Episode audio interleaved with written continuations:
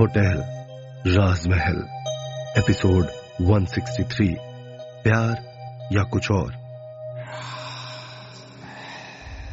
मल्लिका ने विशाल से अलग होते हुए अपनी आँखों में ढेरों सवाल लिए। विशाल की ओर देखते हुए कहा, पर विशाल, तुमने ये क्यों कहा कि मैं ही तुम्हारा घर और मैं ही तुम्हारा परिवार हूँ? तुम्हारी फैमिली में और कोई नहीं है क्या? मल्लिका के इस सवाल को सुनकर विशाल खामोश हो गया और कुछ पलों के बाद उसके सवाल का जवाब देते हुए बोला, नहीं मल्लिका, कोई नहीं है। विशाल के इस जवाब को सुनकर मल्लिका चौंक गई और कुछ सोचते हुए बोली, कोई नहीं है मतलब? कोई तो होगा ना विशाल? नहीं मल्लिका, कोई भी नहीं है। बचपन में एक कार एक्सीडेंट में मेरे मम्मी पापा और एक छोटा भाई, तीनों की ही डेथ हो गई। तब से मेरी फैमिली में बस एक मैं ही बचा हुआ हूँ और मैं अनाथाश्रम में ही पला बड़ा हूँ। विशाल की इन बातों को सुनकर मल्लिका की आँखें भर आई और उसने कसकर विशाल का हाथ थाम लिया। विशाल ने आगे कहा, वो शायद मेरी इस हालत को देखकर मेरी बदकिस्मती को मुझ पर तरस आ गया और ऐसे ही एक दिन मुझे तुम मिल गई। हाँ, विशाल, मैं हर पल तुम्हारे साथ हूँ। और खबरदार, जो कभी ये कहा कि तुम्हारी कोई फैमिली नहीं है, मैं हूँ और हमेशा तुम्हारे साथ ही रहूँगी। इतना कहकर मल्लिका ने विशाल को गले से लगा लिया। अरे अरे, अब चलो भी, तुम्हें अपने घर नहीं चलना? विशाल ने मल्लिका की आँखों में देखते हुए कहा। विशाल की इस बात को सुनकर जैसे मल्लिका की आँखों में एक अलग सी चमक आ गई। और मल्लिका ने खुशी से चहकते हुए विशाल से कहा, इसी पल का तो मैं कब से इंतज़ार कर रही थी विशाल, कि कब तुम और मैं साथ होंगे? कब वो पल आएगा जब मुझे तुमसे मिलने के लिए पल पल तड़पना नहीं पड़ेगा? बस तो फिर वो पल आ ही गया समझो। अब तुम्हारा विशाल हर वक्त तुम्हारे साथ ही होगा।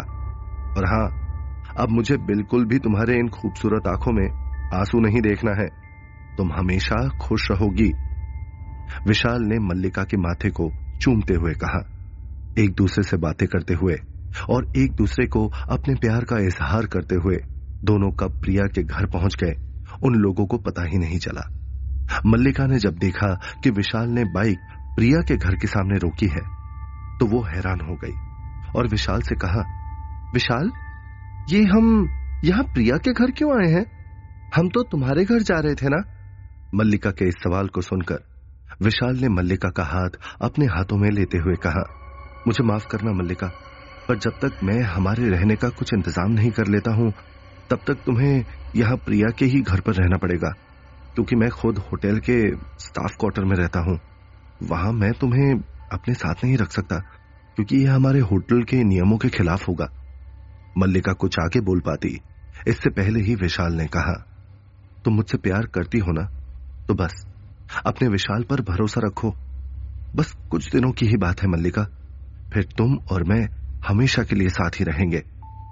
मल्लिका विशाल की बात सुनकर मुस्कुराते हुए बोली, ऐसा ना हो कि मुझे कोई और उड़ाकर ले जाए और तुम सिर्फ़ देखते रह जाओ। तुम्हें कोई हाथ तो लगाकर दिखाए? ओहो पोजेसिव ज़्यादा परेशान करोगी ना तो मैं तुम्हें किस कर लूँगा? विशाल ने मल्लिका से कहा, विशाल की यह बात सुनकर मल्लिका ने शर्माकर अपनी पलके झुका ली। मल्लिका को प्रिया के घर पर छोड़कर विशाल होटल राजमहल लौट आया। विशाल के दिमाग में मल्लिका का ही ख्याल होता है कि वो कैसे इतना पैसा कमा ले, जिससे वो और मल्लिका ऐशो आराम की ज़िंदगी जिए। अभी विशाल अपने इन्हीं ख्यालों में डूबा होता है कि उसकी नज़र होटल में राजकीय परिवार से आई हुई एक मेहमान पर पड़ती है, जिसका पूरा बदन सोने और हीरे के जेवरों से लदा हुआ ही नज़र आ रहा होता है। कानों में सोने की बालियाँ, गले में लंबा सोने का रानी हार हाथों में मोटी मोटी सोने की चूड़ियाँ, चेहरे पर एक अलग सी ही चमक दिख रही होती है। उस औरत को देखते ही विशाल ने मन में सोचा, ये कैसा इंसाफ है ऊपर वाले? किसी के पास इतना है कि वो संभाल नहीं पा रहा है। और कोई ऐसा है, जिसके पास दो वक्त का खाना खाने के लिए भी नहीं है। कुछ ही पल में, विशाल की आँखों में एक आक्रोश, एक गुस्सा दिखाई देने लगता है। ये ऊपर वाला, ये भगवान भगवान कुछ नहीं होता। इस दुनिया में अपना हक छीनना पड़ता है। अपनी किस्मत खुद बनानी पड़ती है। और मैं भी सारी ज़िंदगी यू गरीबी में नहीं बिताने वाला। चाहे फिर इसके लिए मुझे कुछ भी करना पड़े। वैसे भी मुझे नहीं लगता कि इस होटल की नौकरी में से मैं अपना कोई सपना पूरा कर पाऊँगा। मुझे कुछ बड़ा तो सोचना ही पड़ेगा। वहीं दूसरी ओर प्रिया के घर में मल्लिका को काफ़ी अटपटा सा महसूस हो रहा होता है। मल्लिका अपने घर से बिना कोई चीज़ लिए विशाल के साथ भागी होती है। इसलिए मल्लिका के पास पहनने तक के लिए कपड़े नहीं हैं। अब ऑफ़िस जाने के लिए मल्लिका प्रिया से ही कपड़े लेकर पहनती है। और प्रिया के ही साथ ऑफ़िस के लिए निकल जाती है। रोज विशाल मल्लिका से मिलने के लिए उसके ऑफ़िस के पास आता है और दोनों एक साथ काफ़ी अच्छा समय बिताते हैं। मैं आखिर कब तक प्रिया के घर रहूँगी विशाल? मैंने प्रिया की मम्मी की बातें सुनी हैं। वो कह रही थी कि मैं अपने घर से भाग कर आई हूँ और मेरी वजह से प्रिया की शादी होने में बहुत मुश्किलें आ सकती हैं। तुम जानते हो विशाल, मुझे ये सब बिल्कुल अच्छा नहीं लगता। और मैं बिल्कुल नहीं चाहती कि मेरी वजह से प्रिया की ज़िंदगी में कोई भी मुश्किल आए। मल्लिका की इन बातों को गौर से सुनकर विशाल ने कहा, मैं समझता हूँ मल्लिका, और मैं अपनी तरफ़ से पूरी कोशिश भी कर रहा हूँ। तुम बिल्कुल चिंता मत करो, मैं जल्द से जल्द तुम्हें अपने साथ ले जाऊँगा। इतना कहकर वो मल्लिका के माथे को चूमता है और वहाँ से चला जाता है। मल्लिका भी मुस्कान के साथ उसे जाते हुए देखती रह जाती है। वहीं विशाल एक पुराने से दिखने वाले क्लब में गया और वहाँ बैठे एक शख्स ने कहा अरे विशाल इतने दिनों बाद? विशाल ने परेशानी के साथ कहा हाँ यार बहुत परेशान हूँ आजकल। यहाँ तक कि ईयर पीने के पैसे भी नहीं है मेरे पास। उस आदमी ने हँसते हुए कहा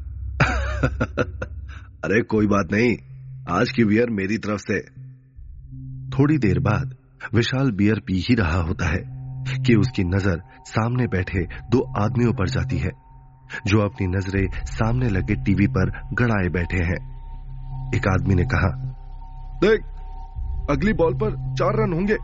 तू मेरा साठ लगा दे। दूसरे आदमी ने कहा, पक्का? पहले आदमी ने कहा हाँ हाँ एकदम पक्का। अगली बॉल पर चार रन पड़े और दूसरे आदमी ने कहा, अरे वाह तू तो एक ही झटके में एक लाख बीस हज़ार रूपए जीत गया। पैसे जीते हुए आदमी ने कहा, और देखना, इस ओवर में विकेट ज़रूर गिरेगा। तू मेरे दो लाख लगा दे इस पर। उस आदमी के कहे के हिसाब से उस ओवर में विकेट गिर गया और वो आदमी खुशी से झूमने लगा। देखते ही देखते विशाल की आँखों के सामने वो आदमी चार लाख रुपए जीत गया। ये देखकर विशाल की आँखें खुली की खुली रह गई। और वो सीधे इन दोनों के पास गया। आखिर बात क्या है, सर? आप बस कुछ ही पलों में साठ हज़ार से पाँच लाख बीस हज़ार रुपए जीत गए। उस आदमी ने विशाल की ओर मुस्कुराकर देखते हुए कहा, ऐसा ही है भाई, ये सब सट्टे का कमाल है, लेकिन बाहर किसी से कह मत देना, ये सब लीगल नहीं है। विशाल ने अपने कानों को पकड़ते हुए कहा, ना बाबा, ना, कभी नहीं। इन बातों से विशाल की आँखों में भी लालच नज़र आने लगा। क्या मैं भी लगा सकता हूँ? उस आदमी ने कहा हाँ हाँ क्यों नहीं? देख, मुझे लगता है ये नया बैट्समैन अगले ओवर में दो बाउंड्रीज तो मारेगा ही। ये सुनते ही विशाल ने चौंकते हुए कहा, आप इतना सटीक कैसे बता लेते हैं? ये सब एक्सपीरियंस से आता है और उसके बाद लग भी काम आता है। उस शख्स ने विशाल की बात का जवाब देते हुए कहा ये सुनते ही विशाल की आँखों में चमक नज़र आने लगी और वो अपनी जेब में हाथ डालकर पैसे ढूँढने लगा। बड़ी मुश्किल से विशाल ने पैसे ढूंढकर निकाले और बारह सौ रुपए आगे कर दिए। वो आदमी बारह सौ रुपए देखकर हंसने लगा और उनमें से एक ने कहा अबे ओए ये चिल्लर क्या दे रहा है तू?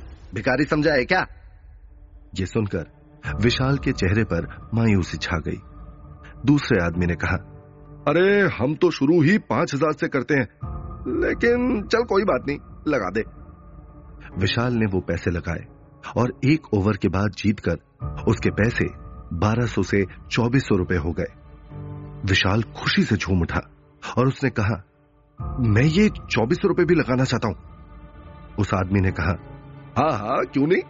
जीते तो अड़तालीस सौ रुपए मिलेंगे। और हार गए तो सब गया। विशाल ने वो चौबीस सौ रुपए भी लगा दिए। लेकिन विशाल, वो सारे पैसे हार गया। उसने हैरान होते हुए कहा, ये तो मैं हार गया। उस आदमी ने कहा, ये सट्टे का खेल है, और ज़िंदगी भी तो एक सट्टे की तरह ही है।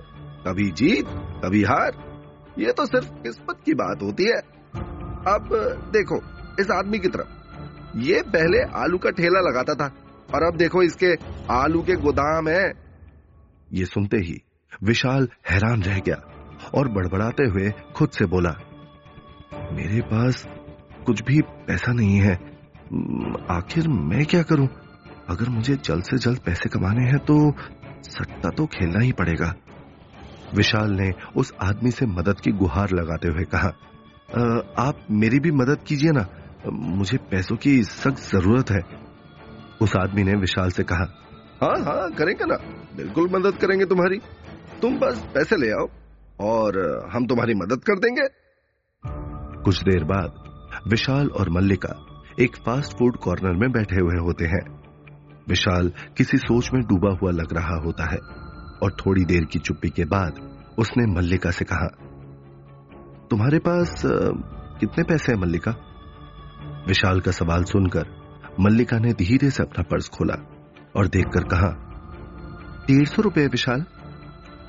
मल्लिका का जवाब सुनकर विशाल ने अपने माथे पर हाथ रख लिया और फिर बोला, अरे, यहाँ पर्स में नहीं मल्लिका, तुम्हारे बैंक में कितने पैसे हैं?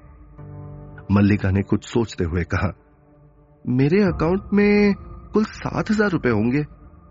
ये सुनते ही विशाल के चेहरे के हाव भाव बदल गए। इतने से मेरा कुछ नहीं होगा। मल्लिका ने आगे पूछा तुम्हें कितने पैसे चाहिए? विशाल ने कुछ सोचते हुए कहा मुझे एक लाख रुपए चाहिए। एक लाख? एक लाख सुनते ही मल्लिका की आँखें हैरानी में बड़ी हो गई।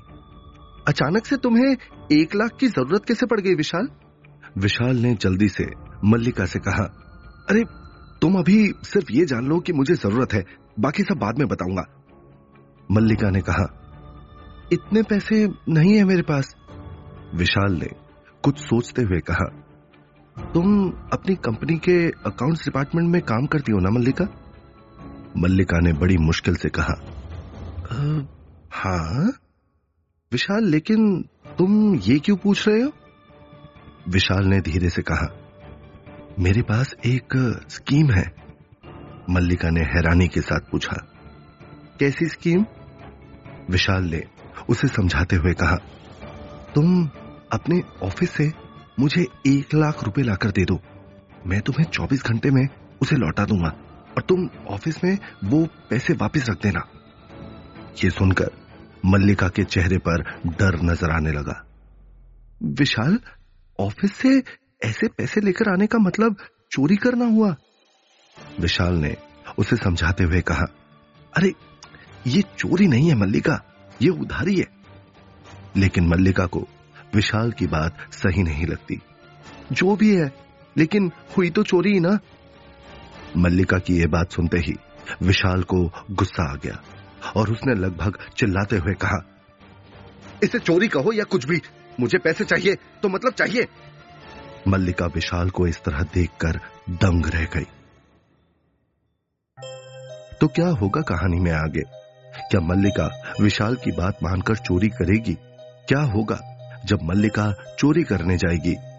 कैसे मनाएगा विशाल मल्लिका को चोरी करने के लिए? इन सभी सवालों के जवाब जानने के लिए सुनिए होटल राजमहल, सिर्फ़ पॉकेट एफ़ पर।